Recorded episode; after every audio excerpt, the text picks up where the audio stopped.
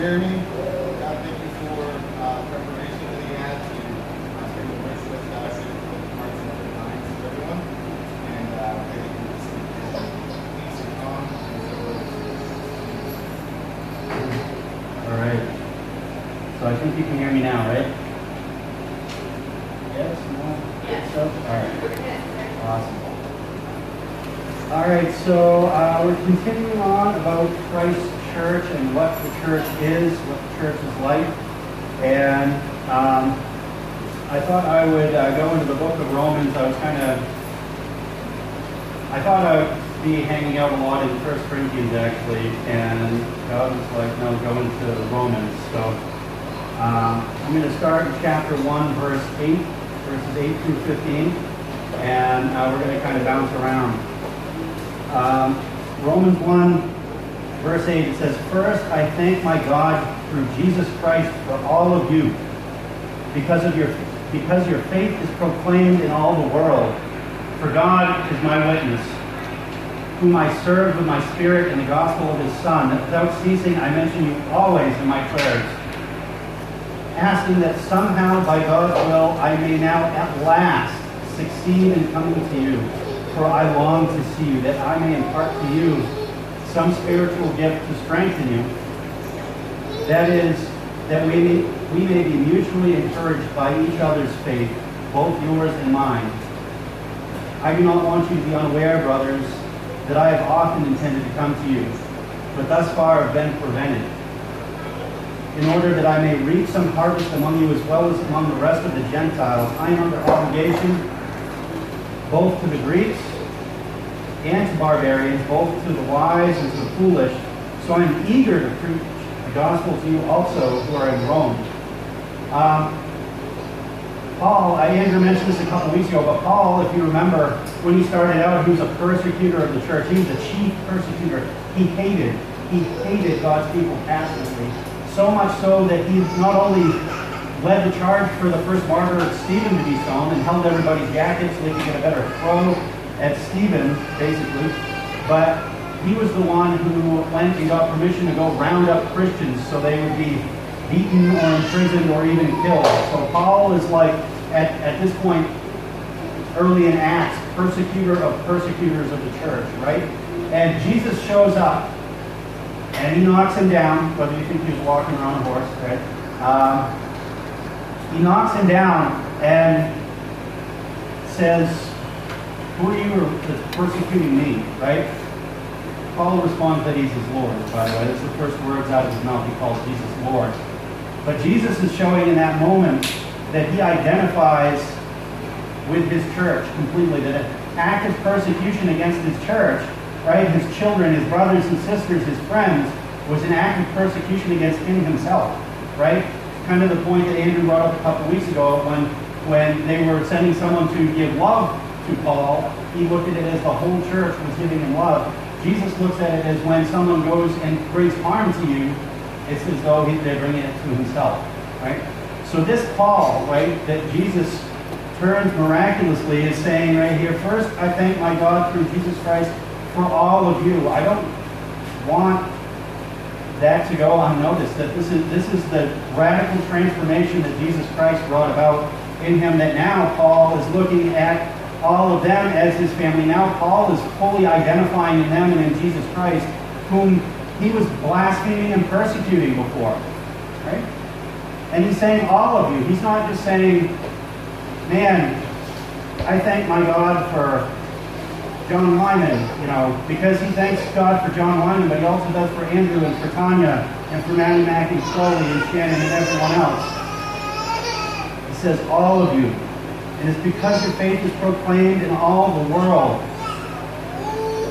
The church couldn't stop talking about the faith of the Roman church, right? Every time, every time something good came up in the church, right, the rest of the church bragged on it, right? You always see in the letters this kind of like this bragging or recognition from elsewhere where somehow they're hearing about everything that is going on in all of these other churches, both the good and the bad, right? Sometimes it was admonition, sometimes they had to correct things, right? But Paul was always hearing and always wanting to know, what was going on in these other churches. In fact, Thessalonica, he was there three weeks. Three weeks was all Paul was in Thessalonica. And yet, you see in his letters afterwards, like he's dying to, to get news of them or to go there because he's so worried about them. Thessalonica, because Jesus was their leader, they were fine. Right? But this is how the, the church was operating. Then Paul says he wants to at last succeed in coming to them. So this is this is something that Paul desperately wanted to do is to go to the church at Rome, right? This is these are words when he says at last, right? Your your your soul, your emotions are saying finally, this is this pent up anticipation of doing this thing that that that I desperately want, I desperately desire, I need to have happen. And and at last it happens, right? It's the fulfillment. It's what your soul has been longing for. This is how Paul is saying he feels about the entire Roman church, right? He wants to at last succeed in coming to them if God wills. And he says he longs to see them. Now again, you know, I'm going to keep mentioning Andrew's sermon because there's some similarities. It's that vulnerability we were talking about. He's saying, I'm not ashamed to let you know that I love you and I really, really desperately want to see you. I want that time with you. I want to know you better. I want to know you more, right? And usually we, if you're like me, you're too prideful to, uh, to tell someone, hey, I, I really want to see you. I really miss you. You know, unless you're angry, right? You know, get angry. Pretty easy to tell someone that. Why you such a jerk, right? But to just say, man, like my heart hurts. I want to see you. I really miss you, right? Because you have to be vulnerable. You have to put yourself in a position where you know, you acknowledge the fact that you desire someone else's company or, or their presence, right? Their their voice, something about them. Um, you know, I I long to see all of them, right? I long for Friday or Sunday. You know, I long for times during the week we hang out. I long for a PP and then the time afterwards when we fellowship, right? Um, I was thinking earlier today that God was reminding me of some of the things that I loved and that I have cherished over many years and things that I long for, things I sometimes think about frequently, right? Um, Bible studies where we had four or five people in the living room for six hours, right? That's something I for. Post-op debriefings, right? That we get together, we go out and do something, we bring the gospel to people, we'd be out there grinding, and we'd be spending hours out in the hot sun or whatever we were doing out in the cold, trying to bring the gospel of Jesus to people, and then we'd all get together afterwards and we'd all talk about what God had done. You know, we'd all talk about what that person had said, or what we said, or what something the Spirit was doing, right? And it was a way of building each other up and encouraging each other. It's also a way to kind of unwind and just enjoy what God was doing. Not in us alone, but in everybody. And you could brag on what Jesus was doing, what the Holy Spirit did. I long for that. There's some of the prayer meetings we've had, baptism nights, you know, like I think when Catherine was baptized, and then later when Chloe was baptized, right? We have you know, prayer meeting or Bible study or something, all of a sudden a baptism breaks out. You're grabbing towels and spare clothes, and you're running to a boat launch, and you're going into somebody's tub somewhere, right? You know, you, sometimes in, in other churches, right, it's all this sanitized, pre-planned thing, and you know that's great. I'm never going to denounce that because that's people coming into the body of Christ and that's to be celebrated, right? But it's awesome when you see it happen right in front of you and you're part of it and you get to be right there to watch them just go, Ooh, I'm hopping in the tub or let's run down to the boat launch at midnight, kind of like they do in China, right? Places where they're persecuted. We're going to run in the dark and go do this. We do it now, right? I miss that. I long for that. Not that I want to see you get baptized again. I just want to see other people, right? the camaraderie we have over Brian's lawsuit. Right? I don't want to see Brian get sued again. Man, I, I love that. And when persecution comes again, I want to see us rally around even better around our brother or our sister, whoever that happens, right? I want to I want to see everybody drawn together, not just even from this body. Do you remember people from other churches were being drawn into this, right? People from other churches came into the battle after that. That, that's something I long for. I long to see that. I don't long to see anyone here suffer. I just long to see that. Right? I was thinking about this. My old church that I used to go to, I was deacon at way back in the day. I long to preach there again. Not because I ever want to go there and be a, a member again, and it's not because of, of any other reason other than I love where I'm at and what God's doing with me. But man, there are times when I'd really love to see their faces and be able to preach the word and like Paul says, impart some kind of give some kind of spiritual strengthening or encouragement to them. Right? That's things that I long for. Movie nights, bonfires, Johnny and Anna's. I'm kind of kind of disappointed that they're not here right at the moment. And like if y'all haven't been to Johnny and Anna's, you're missing out. You gotta go, right? Like he's got like this outside, almost like a little mini theater, whatever. It's like a man cave outside, right? It's awesome. Redneck and ghetto aren't that much different, by the way. So, like, but it's cool. And I love being over there with Johnny. And when we do bonfires, we're just going out and like cutting down trees right in the middle of the night, right when you can't even see anything, and we're just throwing it on the fire. And it, basically, because we love each other's company, we want to be around each other. We don't want to leave, right? Having coffee with one and Starbucks, even though I don't drink Starbucks. I miss that. Bonfires at Brian and Tabby's like we had the other night. Going on walks with Shannon, Jenna, and Stevie. Hanging out with Jake and Aaron and Andrew in his living room, right? These are things that I miss, and these are awesome, awesome nights. I remember one time it was on uh, uh, Resurrection Sunday, Easter, right? And uh, uh, Andrew calls me up and he said, hey man, come on over. You know, I wasn't doing anything. So I go over there, it's like, I don't know, 10, 11 at night. And don't, not even an hour after I get there, a Bible study breaks out where we literally just randomly open to a passage and just start going around and talking about it. Man, that stuff was, that was awesome. I long for that. Paul is about mutual encouragement here. So there are things that I long for, some of these things, and some of them are because of that mutual encouragement. There are things that you long for too. Right? Don't be afraid to tell people that. Don't be afraid to show that. Jesus longs for you, right? I sometimes it surprises me that no matter how disobedient or awful I can be, there are times when God still, you know, He'll speak to me like He did this morning, and it's funny because I was looking for a passage and He told me what it was, and I was like, oh no, that's not right. It's you know the chapter before that, right? And then I go and look, and sure enough, it's chapter, and I'm like, oh yeah, oh. I'm going to tell you where something is in your word. Right? He longs to have me talk to be in his presence. And I don't understand that, right? Because none of you have, or anybody from any other church that I've been to, have sinned against him or Jesus. But he longs, longs, he longs for all of you. So I don't, I don't always get that. Right? Amazing grace. Paul says he wants to bring a spiritual gift to strengthen them, but immediately afterwards, right, he says that we may be mutually encouraged by each other's faith, both yours and mine. So this is the Apostle Paul who gives us like 13, what is it, 13 books of the New Testament, right, out of 27 books, so almost 50% of all that's written in the New Testament. The majority of the theology that doesn't come from the Gospels is given to us by Paul. Most of the most specific, so we actually kind of can put things together. That all comes from Paul and the mind that God gave him, right? Inspiration the Holy Spirit gave him. And this guy is coming and he's saying, I'm looking for you to, to build me up and encourage me too. Paul didn't see it as one way. Yeah, Paul, I mean, Paul, nobody had a motor. He, they didn't operate like Paul, right?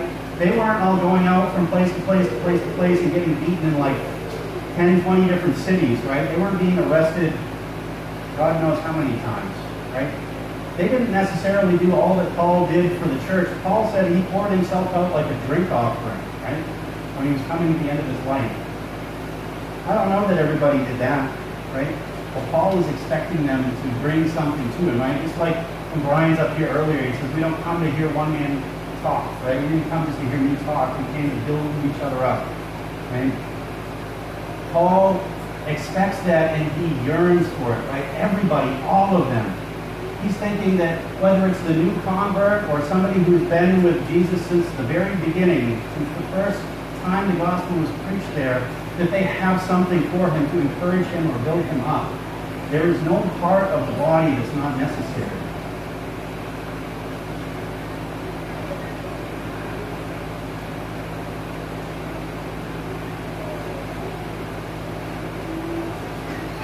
Through all of you, that the Father, Jesus, and the Holy Spirit, that they're going to bless Christians everywhere. Soon to be Christians, people who've been walking the faith for years.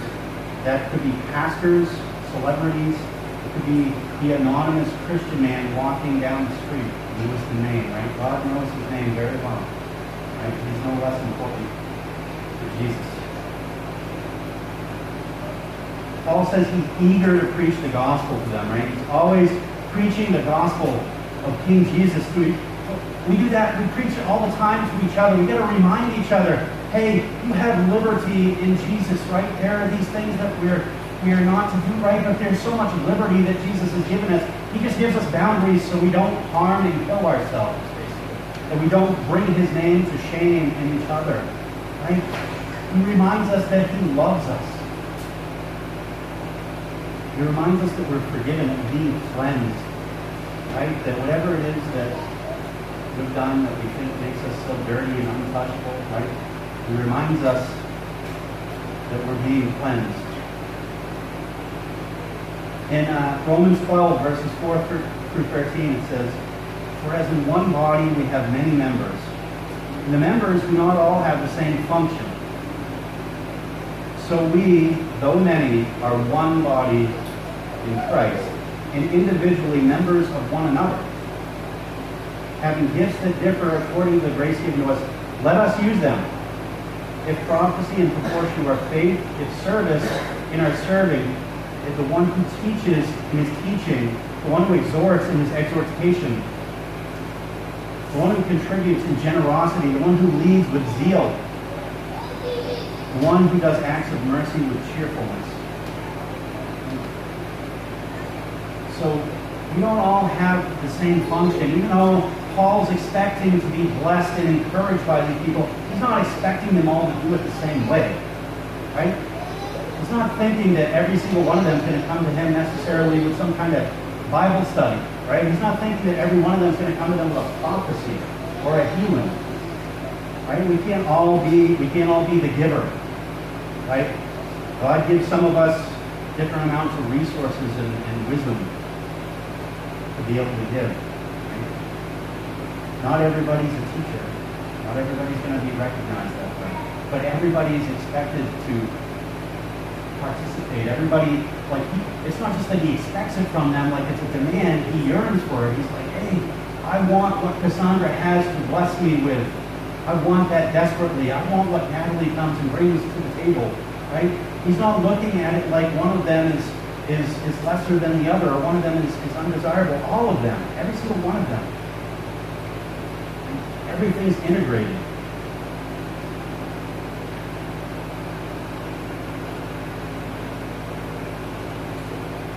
Our, our brothers and sisters, God will use to help us with our soul problems in different ways. Jesus cares for us,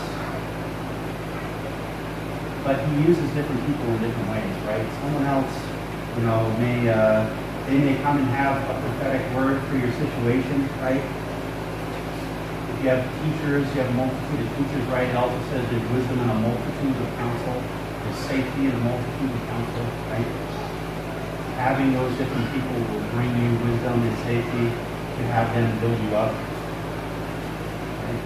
But not everybody, you know, we're not all going to get it from one person. We're not going to get it from a group of people. We're going to get it from everybody.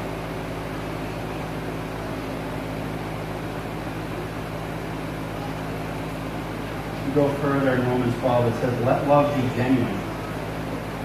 Abhor what is evil. That means hate what is evil, right? hold fast to what is good. Love one another with brotherly affection. Outdo one another in showing honor. Right, we're going to get back to that. Don't be slothful in zeal. Be fervent in spirit. Serve the Lord. Rejoice in hope. Be patient in tribulation. Be constant in prayer. Contribute to the needs of the saints and seek to show hospitality. When he says, when he says no hypocrisy, or let love be genuine, he means no hypocrisy in our love, right? It's genuine. What you see is what you get, right? There aren't walls, there aren't masks. I'm not coming saying, hey, I love you, and really saying, I hate you in the back of my mind. Or, I love you, I just wish you weren't here, right? Well, I- when I say that, I've been as guilty of that as anybody, and I don't mean that like all of you, whatever, just in general, in my life, with people in front of me. It's not because I'm trying to be fake with them, it's because I have moments when I'm trying to control this messed up anger or self-pity or whatever it is I have going on in my soul, and I see someone come up, and it's the person God is bringing to expose that and get me over it with, and I'm looking at it like, man, I don't want to do that, and so I'm going to be fake to you right now, but in my heart, I'm going to act messed up towards you, right? God's saying, don't do that. Let your love be genuine. Whatever your love is. I would rather have somebody, like I always say this, and I think people may think I'm crazy, but I'd rather have someone say the most horrible, awful, jacked up thing to me, not because I want them to sin against me, but just because whatever it is is real. They don't have to be angry with me. They don't have to, whatever, I don't have to agree with them, nothing. Just whatever it is, let me know where I stand, right? And they should be able to expect that from me, but, you know, we, as people, that's hard. He's saying, no, you can get over that. Let your love be genuine. Jesus' love for you. He doesn't hide when he's angry, right? The Spirit doesn't decide, I'm not going to convict Matt today of whatever sin he's committed, right? The Spirit tells him, and then he encourages him, right? He builds him up, he gets him over it, he sanctifies him, he brings him through it, he heals him. Let love be genuine. Hate what's evil. Hold fast to what's good. Look, if, if my love isn't perfect towards you, you don't have to love the part that's not good. Right? You can hate that. Right? You should hate that. But hold fast to what's good. You know, the reason why Paul is able, you know, as we learned a couple weeks ago, to be able to say, hey, these people really love me, right? Is because he understands that they didn't love him perfectly. They may have abandoned him in his time of need. They may have done him wrong at some times, right? But ultimately, they loved him, and he just kept what was good, and he he he hated what was evil. He put that away. He forgot about it, right? He didn't want it held against him. Love one another with brotherly affection. Brotherly love or affection. I was looking this up earlier because I was curious. Um, if you if you read the whole sentence, it uses the word Philadelphia, and then uh, I think Philostargos, Philostargos, um, which is like a compound word. Okay? And it implies that we have the same, it, it's not like an abstract emotion of love, right? It's not like just good feelings towards one another, right? It's true affection for one another like you have for a brother or a sister, like an immediate family member, right? Closest of all people to you right here, right? That's what he's saying. Love one another like the closest people in the world are right here. Every one of them. Right? Not just one or two, all. No strangers in the body of Christ. Andrew brought that up a while ago, right? It's because strangers and enemy and distrust, these are things that are a result of the fall. Right? These things happen because of sin. Right? Because the world is fallen. Because we don't know people now. We don't trust people. We don't want to let people in. We put all, all these walls to protect ourselves. Because from the world, right, that's good, right? But the church brings us back to Eden and then ultimately to something better because of Jesus. Jesus says we're to be known by our love for one another. We're praised or condemned by Him. You read Matthew 25 on what we do for the least of these. And Jesus, he was pointing to the sheep, saying to his brothers, the least of my brothers, whatever you do for them or did not do is what you get praised or condemned on. So do not be slothful in zeal, be fervent in spirit, serve the Lord, rejoice in hope, Be patient in tribulation, be constant in prayer, contribute to the needs of the saints, and seek to show hospitality. That one kind of stuck out to me earlier. Like, actually, you know, sometimes we focus on, like, seek prophecy, right? Look to speak in tongues, but seek the greater gifts, right? You're supposed to seek to, to be able to have that kind of relationship to God, which is great. But he also says seek hospitality. That's actually a command. Like that's something to be desired above other things, is to be able to bring people into your home or to be able to serve them in some way like that, that they feel welcome and comfortable, right? You ever go to somebody who's really hospitable in their house and they're always, sometimes it drives me crazy, I'm not. Like they're always like picking up your glass and stuff. Like, I want to take you know, they're worried about things being neat and clean and everything. I'm like, just man, sit down. Like, you know, need quality time. If you saw our love language, this thing, like, sit down. I want to spend time with you, right? And they're like, they're, they're hospitable, right? They're like, I want to make sure you have enough food. I want to see if you want more to drink, right? If you don't have that drink, you want me to take that for you, right? I'm like, I can my drink over the sink. They don't have to do that. They want to serve me, right? They want to love me. He's saying, seek that. Seek that desire that. Look, not everybody's going to be given hospitality, and especially not to the level that some people here have, right? But everybody can desire that, that kind of servant attitude towards each other, right? Um, one of the things, I'm, gonna, I'm just going to bring this up, this is kind of going back to that brotherly affection thing, but I don't want to avoid it. Um, in Romans and in 1 Corinthians and in other passages, Paul talks about greet one another with a holy kiss, right? I remember, picture me as like a mid-20s something brand new believer who's never been to church in his life and has grown up in the world, right? And we didn't have all of this acceptance of like LGBTQI, etc., right? Like that was not a thing back then, not really. I mean, it was starting to get there, but really wasn't, right? And you have guys saying, man, I don't know if I'm going to be giving anyone a holy kiss, right? Like, I'm not comfortable. I'm going to give you a bro hug, right? Like this, like we'll shake hands and we'll kind of do one of those numbers, man, but I ain't, I ain't going to give you a holy kiss, right? I don't, that's not a cultural thing, right? This is something brotherly affection to have for one another. When we come in and like we're warm and we hug each other, right? Um, yeah, uh, Mark Copperthwaite, those of you who know him, he and I have greeted one another with a holy kiss on more than one occasion. Virginia Slim, right, this little girl, she has also done that when she comes up to me sometimes, right? And there's nothing, you know, this isn't something where I'm worried, you know, in my masculinity, oh man, is somebody going to think that, you know, I'm gay, right? Or is somebody going to come and get into my bubble, right? Because I'm looking at this person and they're a brother or a sister in Christ, right? There's actually at least one person here that I've also greeted with a holy kiss, right? Now I understand some people have boundaries and you kind of work with that, through that, beyond that, right?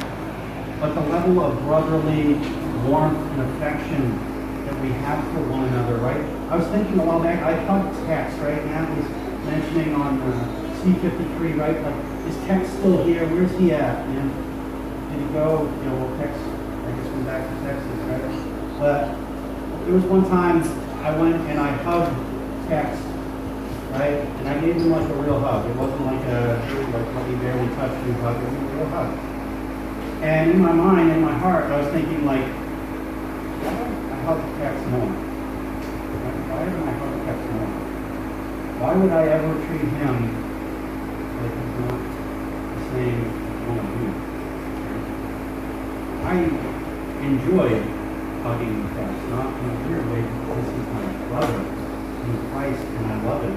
And also because that makes Tex feel good because people all around give Tex no honor or other people in the same situation as he is no honor.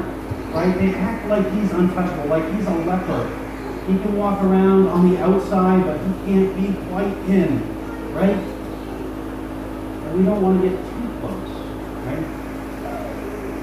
And then you go and you get that close and you say, I love you, you're my brother, I am going to hug you. You, you are as close to me as anyone. You are as worthy of my love and affection as anyone.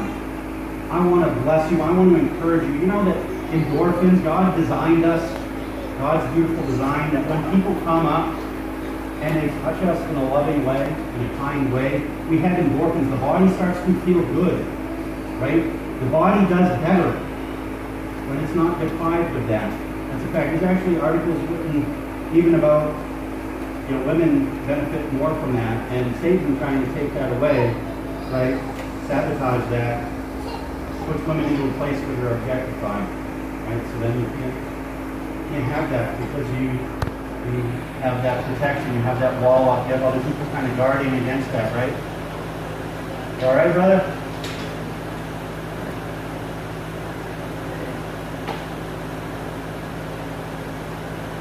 Part of, you know, I said earlier, when it comes to that particular aspect, right?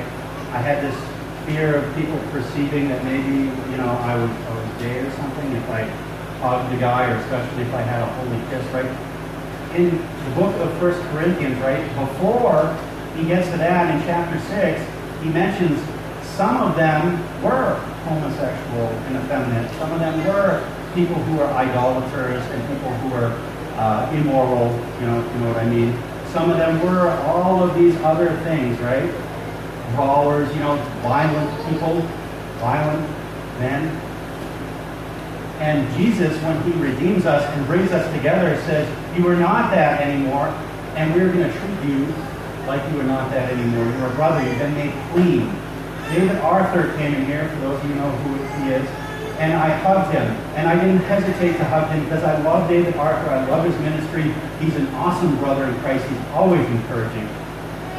And I didn't want to give him this perception of, well, you're my brother, and I want to be like, yay, David, on Facebook, but when you come to see me in person, I'm going to be kind of like, I, I hugged David, and I love David. David's been made clean. I'm not going to treat him as if he, he, he's in his sin and he's not repentant. I'm not going to treat him like he's dirty. Paul says to outdo one another in showing honor. Honor, like, you know, you, you see someone's value, their worth, it's honor that you willingly assign to somebody, not because I'm sitting up here talking about honor or because somebody in a book that you read or on a Facebook post guilts you, but because you look at someone and you say, man, they are valuable. Jesus chose them. Jesus died for That's the value that Jesus has assigned to you, by the way. When I look at you, I need to remember that Jesus Christ thought that you were worth suffering and being tortured and shedding blood for, right? Jesus thought you were that valuable. He thought you were valuable enough that he would condescend to not just be a human, but being a human that got no honor from anyone. Right? He brought himself to a point where he would know what was in the hearts of people who hated him and rejected him, including some of his own friends, really all of his own friends at different times, right? And he said, You were worth that price to pay. So when I look at you, right? I should be looking at you as someone that Jesus said I would suffer immensely for. I would suffer for 33 and a half years from Matt. I'd suffer 33 and a half years for Dorian, right? Jesus suffered that long for him. I should love him in that way. Give him that honor. He deserves that honor. I'm going to jump into 1 Corinthians in uh, chapter 12. It says, The eye cannot say to the hand, I have no need of you. Nor again to the feet, I have no need of you. On the contrary, the parts of the body that seem weaker are indispensable. And on those parts of the body that we think less honorable, we bestow the greater honor. And our unpresentable parts are treated with greater modesty, which our more presentable parts don't require. But God has so composed the body, giving greater honor to the part that lacked it, that there may be no division in the body, but that the members may have the same care for one another. If one member suffers, all suffer together. If one member is honored, all rejoice together. Andrew mentioned a couple things in his sermon a couple of weeks ago. He says, uh, one was to show others how much you love them, right? so that they know and feel that you love them. Two was on how assured and secure Paul was, the Apostle Paul, who wrote Romans and 1 Corinthians, by the way, in the love of all the church for him. Right? Paul was supremely, the only person who is more supremely confident in anything that I can know in Scripture for sure would be Jesus. Right? Secure in the Father's love for him, the Spirit's love for him. Whether they sinned against him and he didn't want it held against them, or they deserted him, right? As we mentioned earlier, or whether he was sick or had reason to despair, he was always fully confident in that love. So how does Jesus use us to build someone up to be like Paul? Right? Like, how do we create Pauls out here? People aren't usually created or sanctified so immediately, you know, they, uh, they're without needing any kind of intentional effort on their part for that. Usually the effort has to be made so that they have that kind of confidence. Even, even the person with that kind of confidence, sometimes over time that can wane. Paul's telling us right here, those who we, we do or would think are less honorable, right? We make it our mission to bestow on them greater honor. I should be loving the Texans of the world way more. And then, you know, maybe someone who gets a little more honor than Tex, but still not much. That's just the way they want to. Right? The text says that the other parts, like Paul, don't require this, right? It's the one that's not getting the love or the honor that require it. And Paul says that when a part of the body is lacking honor, we give it greater honor. We lead the way, we outdo one another, right? In showing that part of the body honor where it's lacking. And we do this because there'll be no division in the body. That's why Paul says that doesn't want the body to be divided.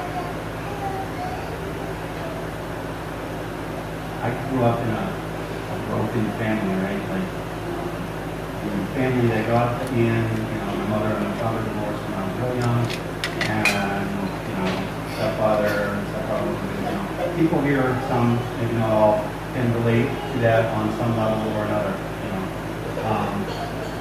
if you had the choice, if God gave you the choice in what you did, right, to do things that would keep that brokenness from happening, it's in your power, you would want to do it, right? You want, nobody here wants to have strife. We love each other. We want that. I know it's not always in our power. But Paul's a realist, right? He knows that when a person feels starved, whatever they think they need, know, some people feel like they need attention a lot, right? When they feel starved for it,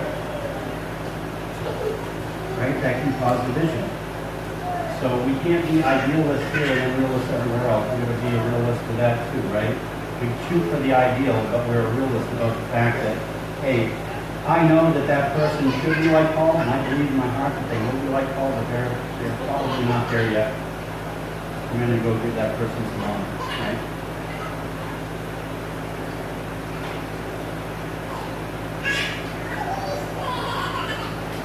So I'm saying Paul, you know, he may have been really a confident man, but I fully believe in my heart that Paul was made that way and maintained that way and kept that way because he had love poured out on him from all of the brethren, right? You see in the book of Acts the, the type of love, the radical love that they had, you know. They were all of one heart and mind, right? Like all of their possessions was the others, right?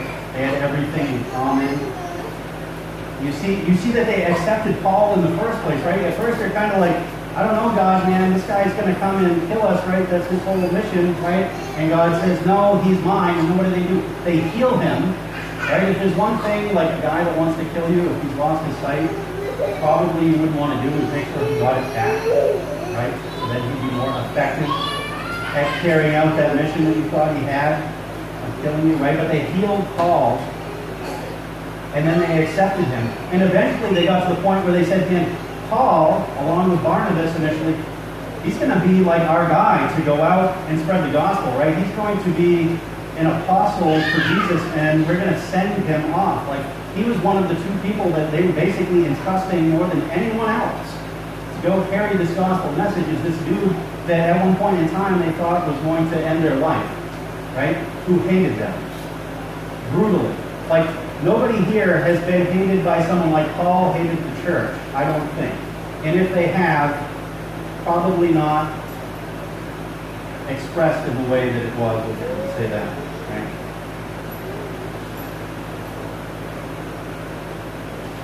Paul gets all this love. Paul's being built out and Paul redirects it, right? Paul is still, he's not lacking for honor. They're not saying, man, we're never going to honor Paul again. Paul doesn't have to. Right? Paul is always going to get more abundant honor than he ever needed as well. Right?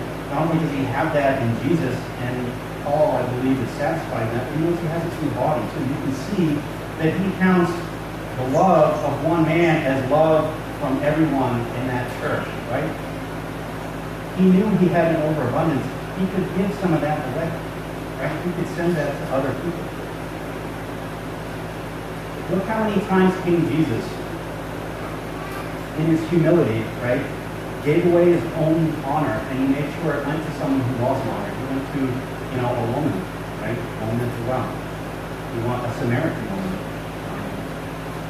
someone who's was a cripple, someone who was a leper, right? These are people who had no honor, right? Jesus, as just mentioned in that earlier, Jesus washed the feet of a tax collector, right? Fisherman and a tax collector.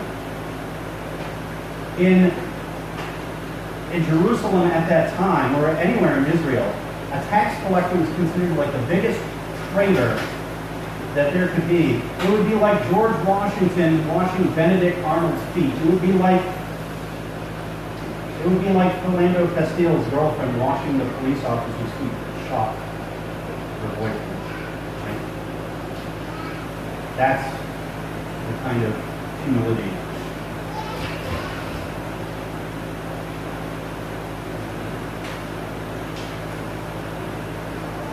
I'm actually going to jump ahead since you can get on the long I'm going to go to Romans 16. This is like Paul wrapping it up. He says, I commend you to our sister Phoebe, a servant of the church, I think, I think it's that you may welcome her in the Lord in a way worthy of the saints and help her in whatever she may need from you. For she has been a patron of many and of myself as well. Priscilla and Aquila, my fellow workers in Christ Jesus, who risked their necks for my life, to whom not only I give thanks, but all the churches of the Gentiles give thanks as well. Greet also the church in their house. Greet my beloved Epaenetus, who was my first convert to Christ in Asia. Greet Mary, who's worked hard for you. Paul goes on to talk about a number of people there to greet, and he mentions something about each one of them, right? Uh, he, he actually talks uh, about a woman, he doesn't even name her, right? He just says that it's Rufus' mother, who's been a mother to him as well, right? Now you say, oh, he's not giving her honor number one, she's in Scripture, and he's mentioning she's a mother to him as well. That's the kind of heart he has. But also, she knows because of the relationship that they have, she doesn't need to be mentioned any differently, right? But all of these other people that he's mentioning, he talks about. He says something about them, right? Imagine being immortalized in Scripture as being the very first convert in Asia, right? That's awesome. I, I can't tell you like how encouraged I was. Like, think about this. Like, who's the first convert from Kennedy Park? Who's going to be the first person from the mosque, right? Who's going to be that person? Honor them in that way, right? Remind them. That's an exciting thing, right? That everybody, not only in the Church of Rome, but basically every Christian that's ever going to get a hold of this letter and read it is going to know who the first convert in Asia was, right? Before we get to heaven. Timothy, who's like his son, right? All he says is he's my fellow worker and he greets me. Right? We think that Timothy would be this guy that he would just pour out all of the, oh, Timothy, he's so awesome. He came with me. He has suffered this and this and this with me. He's done this and this and this for me. No, Timothy already knows what his relationship is with Paul. Right? He honors him, but he makes sure that these other people, people who were probably, I don't even know if Paul met all these people or if he just heard something, honestly. But he's giving them honor by name and saying something about them that they've done that's noteworthy, right?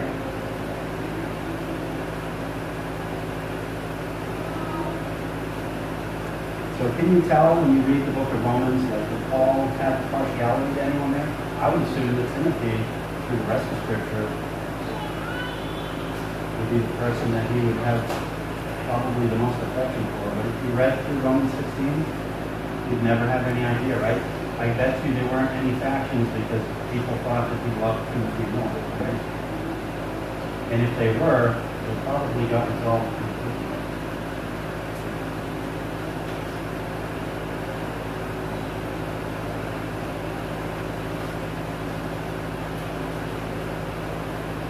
I'm gonna pray. So. Lord, God, I thank you for your grace on all of us, God. I thank you your chosen us, you called us and brought us together. God, I thank you that you made us literally of one another, God. We're one in your spirit, God. Thank you that you've given us love, Lord, that you loved us first. God, that you teach us how to love. God, that you draw us in that way. Thank you that no matter where any of us is, God, I thank you that no matter where my shortcomings are, I'm loving my brothers and sisters, God, and I know, God, that every single one of us you're going to not only build up in that way, but we're going to carry that through to completion, God. When I read 1 Corinthians 13, I can know that I can read it as if it's already happened. God, I uh, pray that in us when people see us, God, that they actually recognize you. They recognize your love, God. That when they see how we love them and how we are with one another, God, they would have no idea when they look at us, Lord, if there was ever any hard feelings between anybody. They would have no idea if there was any problem, God. I pray that our love would overcome everything. I pray that we would find peace in you, God. I pray that we would find full contentment in you, God. I pray that, Lord, if someone is suffering, God, if someone, God, needs to know that they're loved, God, that you remind them tonight and tomorrow and the next day, God, that they're loved. I pray that, God, next month and next year, God, that we look at people, God, who come in who are not even a part of this body right now. God, we look at them and we give them greater honor, God, that we give them love, we build them up uh, so we can be sending out calls to Lewiston, to the rest of Maine, and the rest of the world. Lord, I thank you for my brothers and sisters. I thank you, God, for the faith you've given them. Thank you for your word and the Apostle Paul, God, and the example he is to us. Lord, that we can know, God, not only how to love, but how to endure, God. We can see a model of that, God. I thank you for God, how you how you suffered for us. God, thank you for the price you paid for us. God, I pray that we worship you in spirit tonight, God, that we would just cry out and thank you for that love, God. I think, pray that we praise you, God, for everything that you've done, the work of your hands and the people around us, God. I pray that people would see that, God. They would glorify your name, God, and they would want to follow you because of God pray that you are blessed and your name is blessed tonight. In Jesus' name. Thank you for listening to this resource from Cell 53, proclaiming the kingdom of God for the sake of the city. For more resources, visit cell53.com.